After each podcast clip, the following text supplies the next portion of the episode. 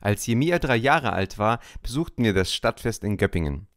Während unsere Freunde mit ihm spielten, blieben wir ein paar Meter entfernt. Plötzlich war große Aufregung. Mir fiel auf, dass Jemia nicht mehr bei den Freunden war. Keiner wusste, wo er ist. Mitten unter Tausenden von Menschen standen wir nun, und unser Kind war verschwunden. Ich lief zu Sarah und informierte sie, dass unser Sohn verschwunden ist. Von einem Augenblick auf den anderen veränderte sich alles. Innerlich kam langsam Panik auf. Wir suchten an diesem Platz überall. Unser Sohn war verschwunden. Habt ihr schon einmal eine Situation erlebt, in der ihr kurz vor einem Nervenzusammenbruch wart? Ich hoffe nicht. Aber so ging es mir. Kurz bevor ich völlig in Panik ausbrach, entdeckte ich Jemir an der Hand von einem Pärchen, die ihm halfen, seine Eltern wiederzufinden. Ich rannte sofort zu ihm hin und drückte ihn ganz fest an mich. Wir hatten unseren Sohn wieder.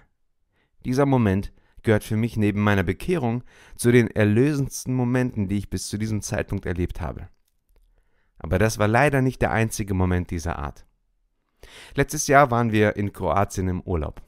Wir entschieden uns, an einem Abend nach Poric zu fahren. Poric gehört für Sarah und mich zu den schönsten Städten, die wir je gesehen haben. Es war ein wundervoller Abend. In den kleinen Gassen von Poric waren überall kleine Läden und unzählige Restaurants. Gefühlt an jeder Ecke Live-Musik. Es war so ein Abend, wie man sich ihn nur wünschen kann. Mit einem Eis schlenderten wir durch die Straßen und bewunderten diese schöne Stadt. Die Stadt war natürlich voll mit Menschen, aber jedem sei ja sein Urlaub gegönnt. Wir blieben vor einem kleinen Laden stehen, die anderen gingen rein und Levi und ich blieben draußen vor dem Laden und warteten. Levi wollte unbedingt zu einem anderen Laden und ich sagte ihm, dass er stehen bleiben soll. Wir warten genau hier. Wir gehen jetzt nirgendwo anders hin. Sarah kam irgendwann mit den anderen raus, wir unterhielten uns kurz und gingen dann mit den Kindern weiter und bogen die nächste Straße ein. Wir kamen schließlich an einer schönen Kirche an, die wir bewunderten. Sarah dachte, Levi würde in unserem Tule sitzen, und sie wunderte sich, dass Levi nicht ausstieg, weil er sich auch für Kirchen interessiert. Wir schauten in den Wagen. Levi war nicht drin. Erschrocken schauten wir uns um. Von Levi keine Spur. Überall Menschen. Überall kleine abzweigende Gassen.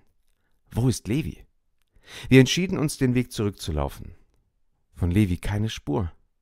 Wie sollen wir ihn unter den Zehntausenden von Menschen finden? Wir liefen weiter. Wir liefen zu der Stelle vor dem Laden, wo ich ihn das letzte Mal gesehen habe.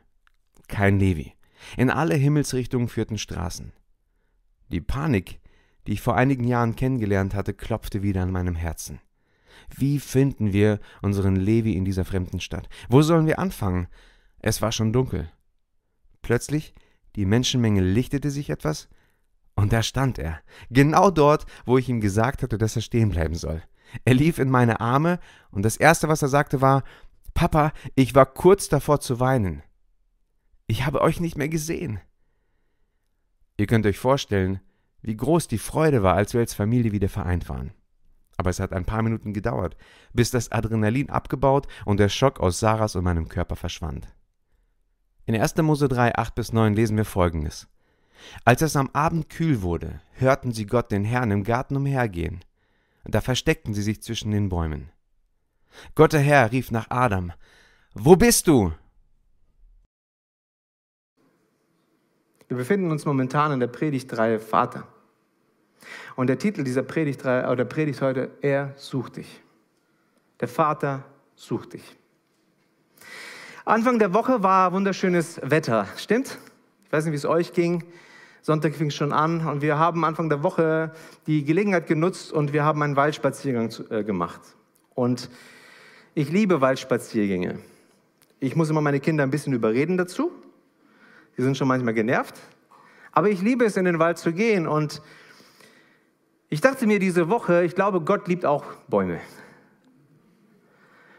Ich stelle mir vor, dass er durch einen, kannst du es ruhig wieder wegblenden, ich stelle mir vor, dass er sich an dem Zwitschern der Vögel freut und wenn, dass er sich freut, dass bestimmte Dinge wachsen.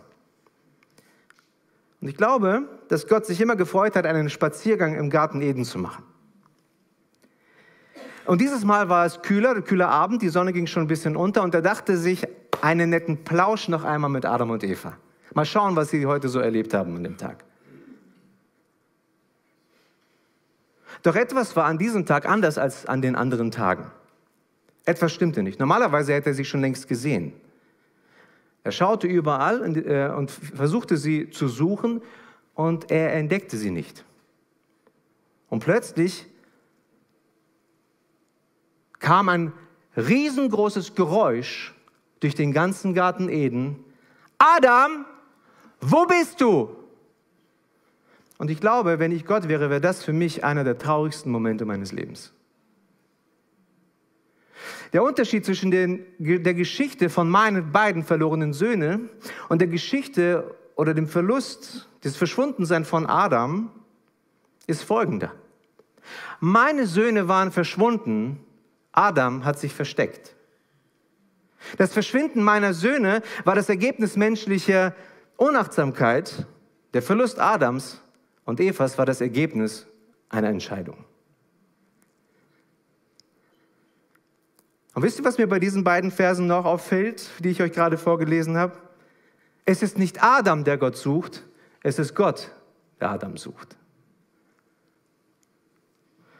Man könnte meinen, dass Adam nach dieser schrecklichen Tat, die er begangen hat, als Furcht, als, als, äh, dass er diese Frucht gegessen hat, zu Gott gekommen ist und gesagt, Gott, hab Erbarmen mit, mit mir, hab Gnade, ich habe einen riesen schrecklichen Fehler gemacht. Aber anstatt zu Gott zu kommen, zu rennen, lief er von Gott weg. Und jetzt fragst du dich, was das mit dir vielleicht zu tun hat. Nun, ich verrate es dir. Nicht du hast Gott gesucht, Gott hat dich gesucht. Wir lieben ihn, weil er uns zuerst geliebt hat. Und jetzt sagst du, nee, das kann nicht sein. Ich bin durch eine Krise, vielleicht eine schwierige Zeit, habe ich Gott gefunden. Nein, ich muss dir widersprechen. Nicht du hast Gott zuerst gefunden. Er hat dich gefunden. Er hat dich gesucht in dieser schweren Zeit. Der einzige Grund, warum du ihn gefunden hast, ist der, weil er dich gesucht hat und dich gefunden hat. Der einzige Grund, warum du heute hier bist, ist der, weil er dich gezogen hat. Der einzige Grund, warum du dein Herz ihm öffnest, ist, weil er dich zu sich zieht. Der einzige Grund, warum du die Liebe des Vaters erlebst, ist, weil er dich sucht und sucht und sucht und sucht, bis er dich findet und du bei ihm bist. In Lukas 15 erzählt Jesus drei bemerkenswerte Geschichten über die Suche nach etwas Wertvollem, was verloren gegangen ist. Und diese Geschichten hängen miteinander zusammen. In der einen Geschichte erzählt Jesus von dem verlorenen Schaf. Kennen wir die Geschichte? Und dann spricht Jesus von der verlorenen Münze. Und danach spricht er von dem verlorenen Sohn. Eigentlich müsste es sagen von den verlorenen Söhnen. Und jede Geschichte zeigt, dass der Vater im Himmel auf der Suche ist. Haben wir eine Vorstellung davon, wie der Vater sich fühlt und wie es ihm geht, bis er nicht findet, bis er endlich das findet, was er eigentlich sucht. Mein Herz war schier zerrissen, als meine Söhne verschwunden waren. Es hat mich, es hat mich fertig gemacht. Und wenn ich die Möglichkeit hätte, dann hätte, wäre ich auf einen Turm geklettert, hätte ein Riesenbild von meinen Söhnen, hätte ich aufgestellt und gerufen, Jemia, Levi, wo seid ihr? Weißt du, solche Gedanken kommen dir manchmal durch den Kopf, wenn du in so einer Situation bist. Du versuchst dir, dich hineinzuversetzen und du denkst, was könnte ich jetzt tun? Und wenn ich die Möglichkeit hätte, ihr Lieben, ich hätte alles in Bewegung gesetzt, um meine Söhne zu finden. Glaubst du mir das? Ich hätte alles in Bewegung gesetzt. Gott hat auch alles in der Vater hat auch alles in Bewegung gesetzt, um uns zu finden. Er schickte seinen Sohn auf diese Erde und es war völlig anders, als die Menschen sich das vorgestellt haben. Es war so anders, so unerwartet anders, als wir es uns gedacht hätten. In dem Buch Enjoying God, Experiencing the Love of the Heavenly Father, schreibt J.C. Hill folgendes Passendes. Wenn ich Gott wäre, hätte ich eine große Lichtshow inszeniert, um meinen Sohn auf den Planeten Erde zu bringen. Sie wäre mit einer dröhnenden Stimme und Soundeffekten ausgestattet gewesen, eine Show, die nur Gott auf die Beine stellen könnte, und doch entschied er sich, als unschuldiges, wehrloses Baby zu erscheinen. Ich hätte alle Special Effects, die ich zur Verfügung hätte, eingesetzt.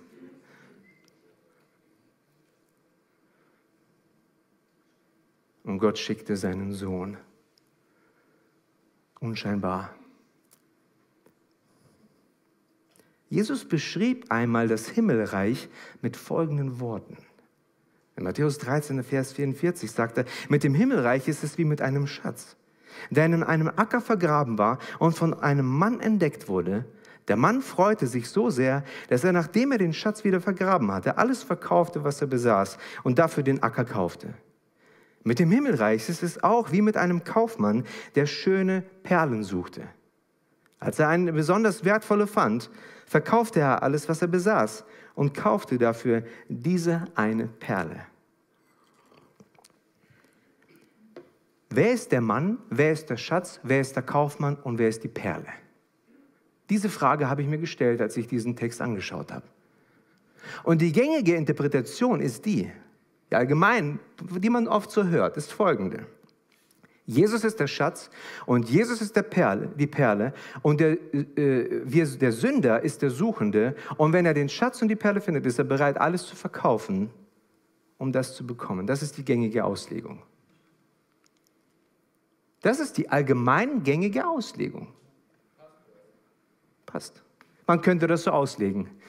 Aber ich habe mir das angeschaut und ich habe darüber echt lange, überlegt. Ich habe Auslegungen verglichen und so weiter und ich bin zu dem Schluss gekommen, das kann nicht sein. Das kann nicht stimmen. Das kann nicht stimmen in den Gesamtkontext der biblischen Botschaft. Und ich möchte euch verraten, warum. In, kurz davor, bevor Jesus über diesen Acker spricht, definiert Jesus, was der Acker ist. In Matthäus 13, Vers 38 lesen wir, der Acker aber ist die Welt. Der Acker ist die Welt. Und wisst ihr, warum ich mit der gängigen Auslegung nicht ganz so übereinstimme, ist, ich als Sünder kann den Acker, die Welt nicht kaufen. Was habe ich zu bieten? Meine Taschen sind leer. Ich kann die Welt nicht kaufen. Ich habe nichts vorzuweisen. Wenn ich der Mann bin, der den Schatz im Acker findet und den Acker kaufe, widerspricht es dem, der biblischen Botschaft. Der Einzige, der den Acker, die Welt kaufen kann, ist Jesus Christus. Der Mann ist Jesus, der den Acker findet, den Schatz im Acker und kauft ihn. Und man sagt auch, dass der verborgene Schatz Jesus ist. Nun, ich will dir Folgendes sagen. Jesus ist nicht verborgen. Jesus gehört zu den populärsten Persönlichkeiten in der Menschheitsgeschichte. Das Internet ist voll von Jesus. Die Bücher werden geschrieben über Jesus. Selbst Plakate findest du überall von Jesus. Neulich kam Levi vom Schulweg nach Hause und sagt, Papa, auf dem Weg zur Schule hängt tatsächlich von irgendeiner Partei ein Bild von Jesus, aber irgendwie ganz anders, wie wir ihn darstellen würden. Jesus ist nicht verborgen. Die Menschen kennen Jesus. Nicht so wie wir, aber man kennt Jesus. Ein weiterer Grund ist auch der, und jetzt hör zu, der Sünder sucht Gott nicht. Der Sünder sucht Gott nicht. Wir Menschen suchen ihn nicht. In Römer 3, Vers 11 lesen wir, da ist keiner, der Gott sucht. Jetzt sagst du vielleicht, aber wie kann das sein? Sagt nicht, steht es nicht in der Bibel, wer mich sucht, der findet mich? Wer sucht, der findet. Richtig, das hat Jesus gesagt. In Matthäus 7, Vers 8 heißt es, denn jeder Bittende empfängt und der Suchende findet und dem Anklopfenden wird aufgetan. Aber wisst ihr, was, noch, was Jesus noch gesagt hat? In Matthäus 6, Vers 44, niemand kann von sich selbst aus zu mir kommen. Der Vater, der mich gesandt hat, muss ihn zu mir ziehen. Sehen wir? Der Vater zieht die Menschen. Und was passiert? Es manifestiert sich in dem Leben der Menschen darin, dass man anfängt zu suchen. Das war vielleicht auch der Grund, warum du die letzten Wochen, Monate oder so verstärkt über Gott angefangen hast nachzudenken. Warum? Weil Gott anfängt, dich zu ziehen. Das Gleichnis mit dem Mann und dem Ackerfeld ist ein Bild für Jesus, der vom Himmel gekommen ist und alles aufgegeben hat. So sehr hat Gott die Welt, den Acker geliebt, dass er seinen eingeborenen Sohn gab, dass die Welt, die Menschen nicht verloren gehen, sondern gerettet werden. Amen. Dieses Gleichnis ist ein Bild für den Retter, der sucht und nicht für den Sünder, der den Retter sucht. Und die Frage ist, wer ist die Perle? Du und ich. Du und ich, wir sind die Perlen. Und wie entstehen Perlen? Die, Perlen entstehen aufgrund einer Verletzung im Inneren der Muschel. Da ist ein Sandkorn reingekommen, irgendeine Verunreinigung, ein Stückchen Schmutz. Eine Irritation. Und dann beginnt die Muschel eine Substanz auszuscheiden, die nennt sich Perlmut. Und dieses Perlmut fängt an, dieses Sandchen, diese Irritation um, um, zu ummanteln und zu bedecken. Und sie bedeckt es und sie bedeckt es und sie bedeckt es und sie bedeckt es, bis etwas Schönes daraus entsteht. Die Perle ist ein Bild für dich und für mich. Du und ich gehen von Unreinheit in Herrlichkeit, da Gottes Gnade die Sünde bedeckt und etwas Schönes aus unserem Leben macht. Amen. Du und ich entwickeln, äh, äh, entwickeln uns von der Tiefe zur Höhe, wie eine Perle, die aus den Tiefen des Meeres geholt wird und die Herrlichkeit, in Herrlichkeit getragen wird. Du und ich werden aus der Dunkelheit ins Licht geholt, ähnlich wie eine Perle, die aus der Dunkelheit der Muschel ans Licht kommt und Licht absorbiert und reflektiert. Du und ich wachsen schichtweise, schichtweise und werden immer perfekter in Gottes Augen. Perfekt heißt nicht, dass wir keine Sünden mehr machen, versteht mich nicht falsch. Aber er, was macht er? Er schafft sich eine Braut ohne Flecken und Runzeln. Er macht uns wunderschön. Und wisst ihr, es gibt einen faszinierenden Vers in Psalm 45, Vers 12. Hört ihn, hört ihn an. Du bist wunderschön und der König begehrt dich. Du bist wunderschön und der König begehrt dich. Ihr lieben Männer, ja, auch du bist wunderschön. Die Frauen sowieso. Und der König, der Vater, begehrt dich. Er liebt dich. Er sucht dich. Er mag dich. Er liebt uns nicht, weil wir wertvoll sind. Wir sind wertvoll, weil er uns liebt. Weil das andere ist, wenn wir mal nicht so wertvoll sind, liebt er uns dann trotzdem. Er liebt uns unabhängig von dem, was wir leisten was wir vorzuweisen haben. Es ist seine Liebe, die uns wertvoll macht. Du bist die Perle, die der Vater haben möchte. Und deswegen heißt es in Lukas 19, Vers 10, denn der Sohn des Menschen ist gekommen, um zu suchen und zu retten, was verloren ist. Er ist gekommen, was verloren ist. Und ich weiß nicht, wo du stehst in deinem Leben heute. Ich habe keine Ahnung. Manche kenne ich ein bisschen besser, manche kenne ich gar nicht, ich weiß es nicht. Aber weißt du, der Vater sucht dich. Der Vater sucht unermüdlich nach dir. Er sucht dich so sehr, er will dich lieben, er will dich beschenken und er sucht dich durch den Heiligen Geist.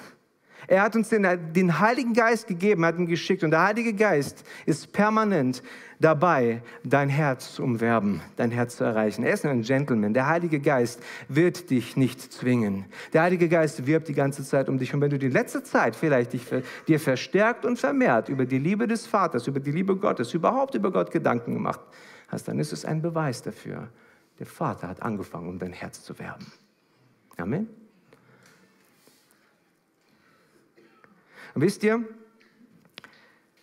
als ich das erste Mal Sarah begegnet bin, konnte ich ihr nicht widerstehen. Mann, das war eine Frau. Und widerstehen. Verstehen, ja, man, man lernt sie zu verstehen. Es hat mich gepackt. Wenn du Gott begegnest, dem Vater, wie er ist, kannst du nicht widerstehen. Kannst du nicht. Und diejenigen, die noch widerstehen, sind der Liebe des Vaters noch nicht begegnet.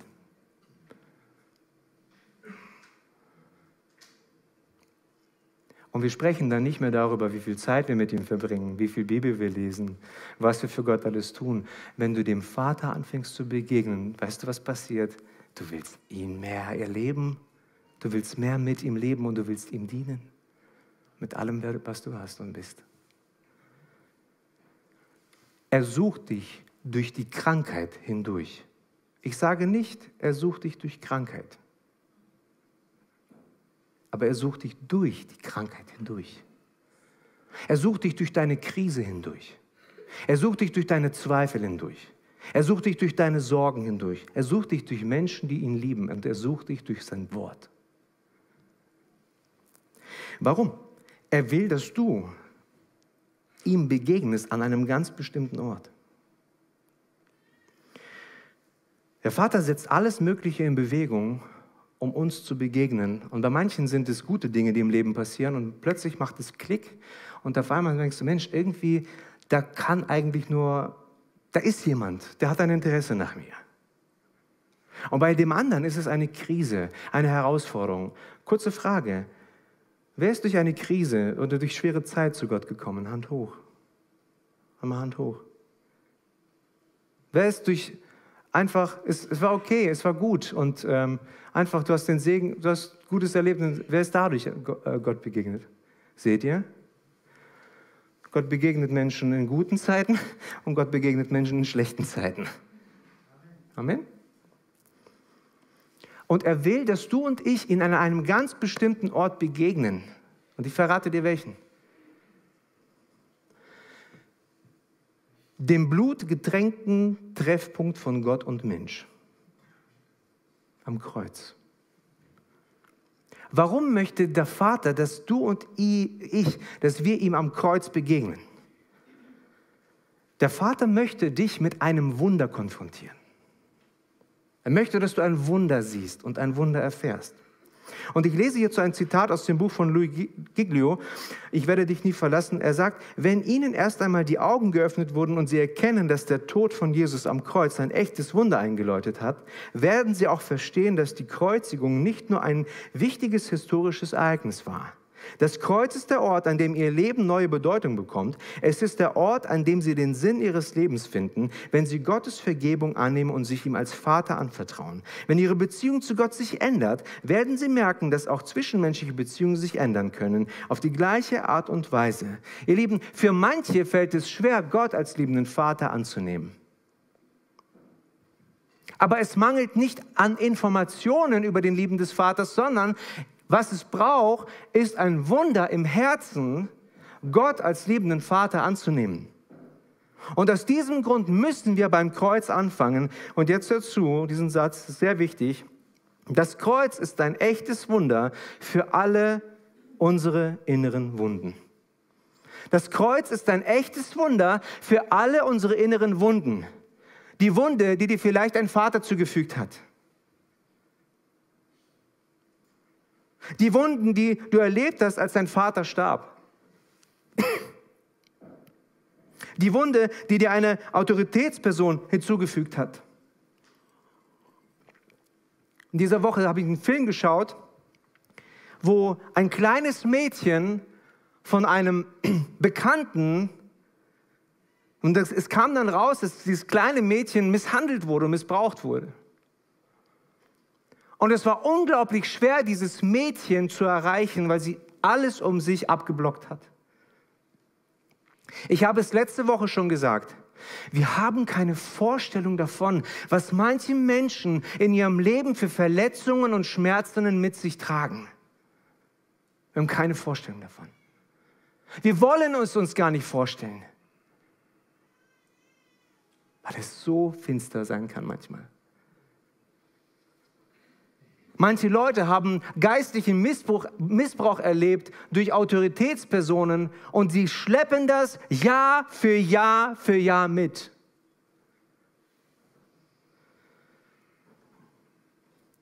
Bei manchen sind die Herzen gebrochen. Es wurde Gewalt angetan.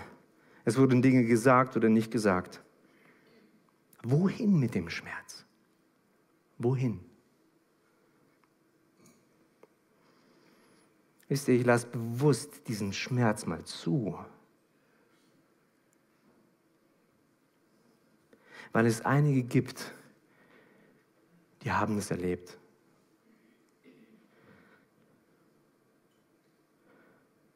Und was wir nicht brauchen, ihr Lieben, ist einfach nur fromme Plattitüden, einfach nur, ja, komm, sing ein paar Liedchen und lerne ein paar Bibelverse auswendig und dann wird schon, come on. Nee, das ist okay, aber was du brauchst, ist die Liebe des Vaters. Giglio schreibt in seinem Buch, bevor sie den Schritt gehen und Frieden mit ihrem Vater schließen können, müssen sie zuerst an den Ort zurückgehen, an dem ihr himmlischer Vater mit ihnen Frieden geschlossen hat. Und hier am Kreuz empfängst du Gottes Vergebung. und Gnade. Bevor du dich mit den Sünden auseinandersetzt, die dir zugefügt wurden, musst du dich mit deinen Sünden auseinandersetzen. Und der Teufel hat bei Adam und Eva einen Keil zwischen uns geschoben. Und die Folge war ein unfassbar großes Chaos in dieser Welt. Erinnert euch, was ich aber vor ein paar Wochen gesagt habe in einer Predigt. Chaos stellte für Gott nie ein Hindernis dar. Gott machte aus einem Chaos einen Kosmos. Und er ist auch in der Lage, aus deinem Chaos etwas Wunderschönes zu machen. Amen.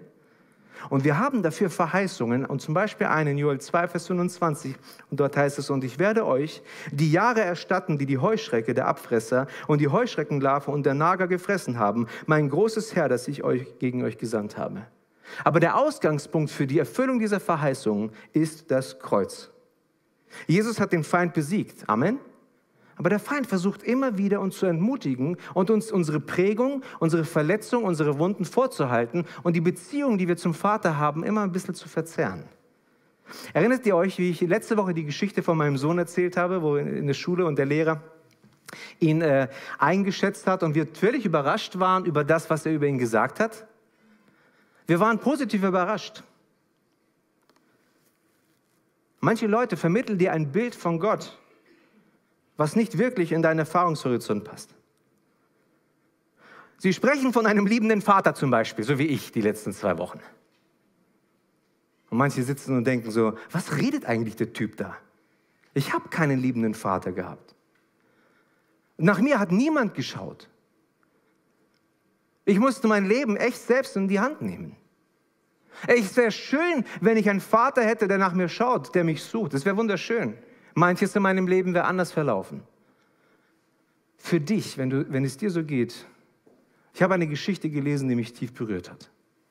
Ein Vater lebte in einer ländlichen Gegend, als er plötzlich, als plötzlich der Krieg ausbrach. Sein Sohn rannte gegen den Willen des Vaters davon und meldete sich freiwillig für den Kriegsdienst. Die Zeit verging und der Vater hörte nichts von seinem Sohn.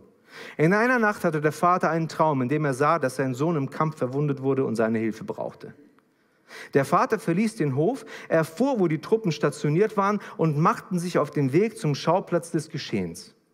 Als er den Kommandanten fand, fragte er nach seinem Sohn. Der Kommandant erklärte, dass er es zuvor heftige Kämpfe gegeben hatte und viele Verwundete immer noch in den Gräben lagen. Aber er erlaubte dem Vater nach seinem Sohn zu suchen und erklärte ihm, wo die Schlacht stattgefunden hatte. Es war dunkel. Der Vater entzündete eine Laterne und durchkämmte den Schauplatz des Geschehens systematisch. Zuerst war die Suche nicht erfolgreich. Dann begann er laut zu rufen, mein Sohn, ich bin's, dein Vater, wo bist du? Immer wieder ging er ein Stück weiter und rief, mein Sohn, ich bin's, wo bist du? Ich suche nach dir. Hier und da könnte man stöhnen hören und jemand sagte, ich wünschte, das wäre mein Vater. Der Vater setzte seine Suche unermüdlich fort. Schließlich hörte eine schwache, kaum hörbare Stimme. Vater, hier drüben. Und dann, ich wusste, dass du kommst. Manche liegen verwundet im Graben und wünschten, dass jemand zu ihnen kommt. Manche befinden sich in einer Art Überlebensmodus und haben keine Kraft, an der Situation etwas zu verändern. Sie haben Angst, sie fühlen sich allein, sie fühlen sich verlassen und sie fühlen sich schwer getroffen. Und jemand hat einmal gesagt, das Leben ist auf das Mindeste reduziert, auf das Wesentlichste reduziert. Hauptsache Überleben. Von Leben, von Genießen ist keine, keine Rede. Hauptsache irgendwie weitermachen. Und es fühlt sich an, als wäre noch Nebel um einen herum, keine gute Sicht für heute und für vielleicht die nächsten Tage und Jahre. Wisst ihr, Piloten sind trainiert, wenn die Sicht gegen Null geht, auf ihre Instrumenteanzeige zu schauen. Und es gibt eine Anzeige, die ist sehr wichtig in solchen Zeiten, nämlich man nennt es den künstlichen Horizont. Der künstliche Horizont verhilft dem Piloten zu wissen, wo er steht, dass er, auf, dass er, sich, dass er gerade ist, dass er auf Kurs ist, dass er Höhe halten kann. Und vielleicht bist du seit Jahren in einem emotionalen Überlebenskampf und ich bekomme in den letzten Tagen, seitdem ich diese Predigtreihe angefangen habe, Nachrichten von Leuten, nicht nur hier aus der Gemeinde. Und sie erzählen mir, was sie erlebt haben und erleben in ihrem Leben. Und sie fragen sich, wie kann ich heil werden? Wie kann ich heil werden? Wisst ihr, wenn man sich in so einem Überlebenskampf befindet, wie zum Beispiel die Piloten, dann spielt es keine Rolle für den Pilot, was seine Gefühle sagt. Entscheidend ist, was die Instrumentenanzeige sagt. Und viele reisen durch die Welt, die Geschichte und treffen Entscheidungen aufgrund ihrer Prägungen, Erfahrungen, Verletzungen. Und sie verirren sich. Sie studieren nicht Gottes Wort, sie lesen nicht in der Bibel, sie haben niemanden, der ihnen etwas erklärt über Gottes Vaterliebe, sie haben keine Kenntnis darüber.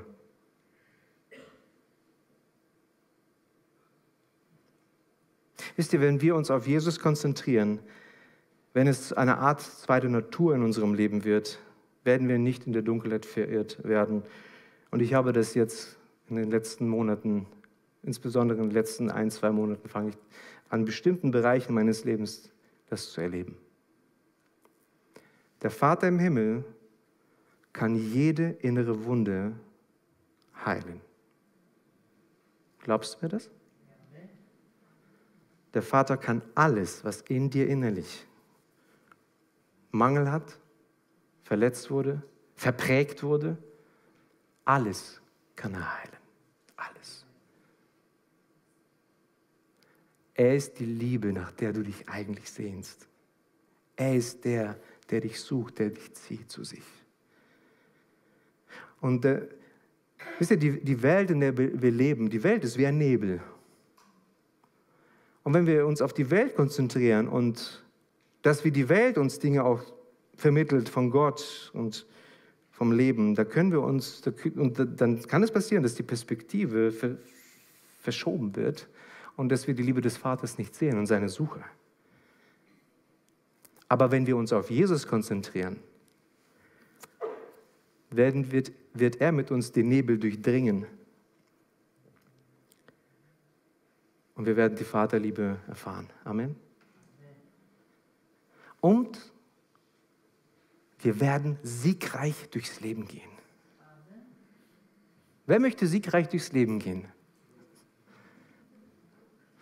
Ich gucke nicht hin, wer sich nicht gemeldet hat. Ich weiß, manche nervt es, wenn man solche Fragen stellt. Wisst ihr, was manche Leute auch nervt? Wenn man so in den Predigten sagt, sag mal deinem Nachbar, dass du siegreich durchs Leben gehst. Manche nervt es. Sag doch bitte jetzt deinen Nachbarn, dass du siegreich ins Leben gehst. Mach das doch mal. Dreh dich mal zum Nachbar. Du wirst siegreich durchs Leben gehen.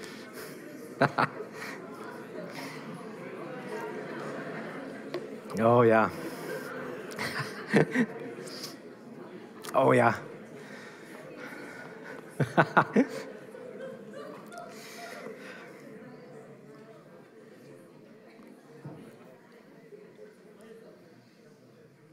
Ich sage euch jetzt mal was. Manche sind wirklich genervt, ich weiß. Aber wann hast du das letzte Mal jemanden wirklich gesagt, du wirst siegreich durchs Leben gehen? Vor zehn Sekunden. Vor zehn Sekunden. Sehr gut. Schlagfertig wie in der Wasser. Das ist Samuel. Super. Als Lehrer musst du das auch, ne? Wir werden siegreich durchs Leben gehen, wenn die Vaterliebe in unser Herz kommt. Amen. Wir werden innere Heilung erfahren, wir werden neu geprägt werden, wir werden die Vaterliebe erfahren, wir werden unsere wahre Identität empfangen. Schau aufs Kreuz und du wirst erfahren, wie Gott dich durch einen Prozess Schritt für Schritt, er zieht dich, er verändert dich und er wird dein Leben transformieren und zu einem siegreichen Leben führen. Amen. Und ich möchte mit einem Beispiel schließen, gleich äh, oder jetzt, ähm, nee, nicht in 30 Minuten, sondern jetzt. Äh, Jemia, kürzlich kam Jemia von der Schule nach Hause und er kam mit folgender Aufgabe, einen Stammbaum seiner Familie äh, auf, äh, aufzuschreiben, aufzumalen. Das ist nicht ganz einfach bei meiner Familie mit 16 Onkels und 16 Tanten. Nicht ganz einfach. Und die eine Seite von meinem Vater, also wenn er die wirklich haben möchte, das sind mittlerweile die Kinder und die Kinder bestimmt über 300, 400, 350, 400 Leute bestimmt. Also meine Familie war fleißig, was bestimmte Themen betrifft.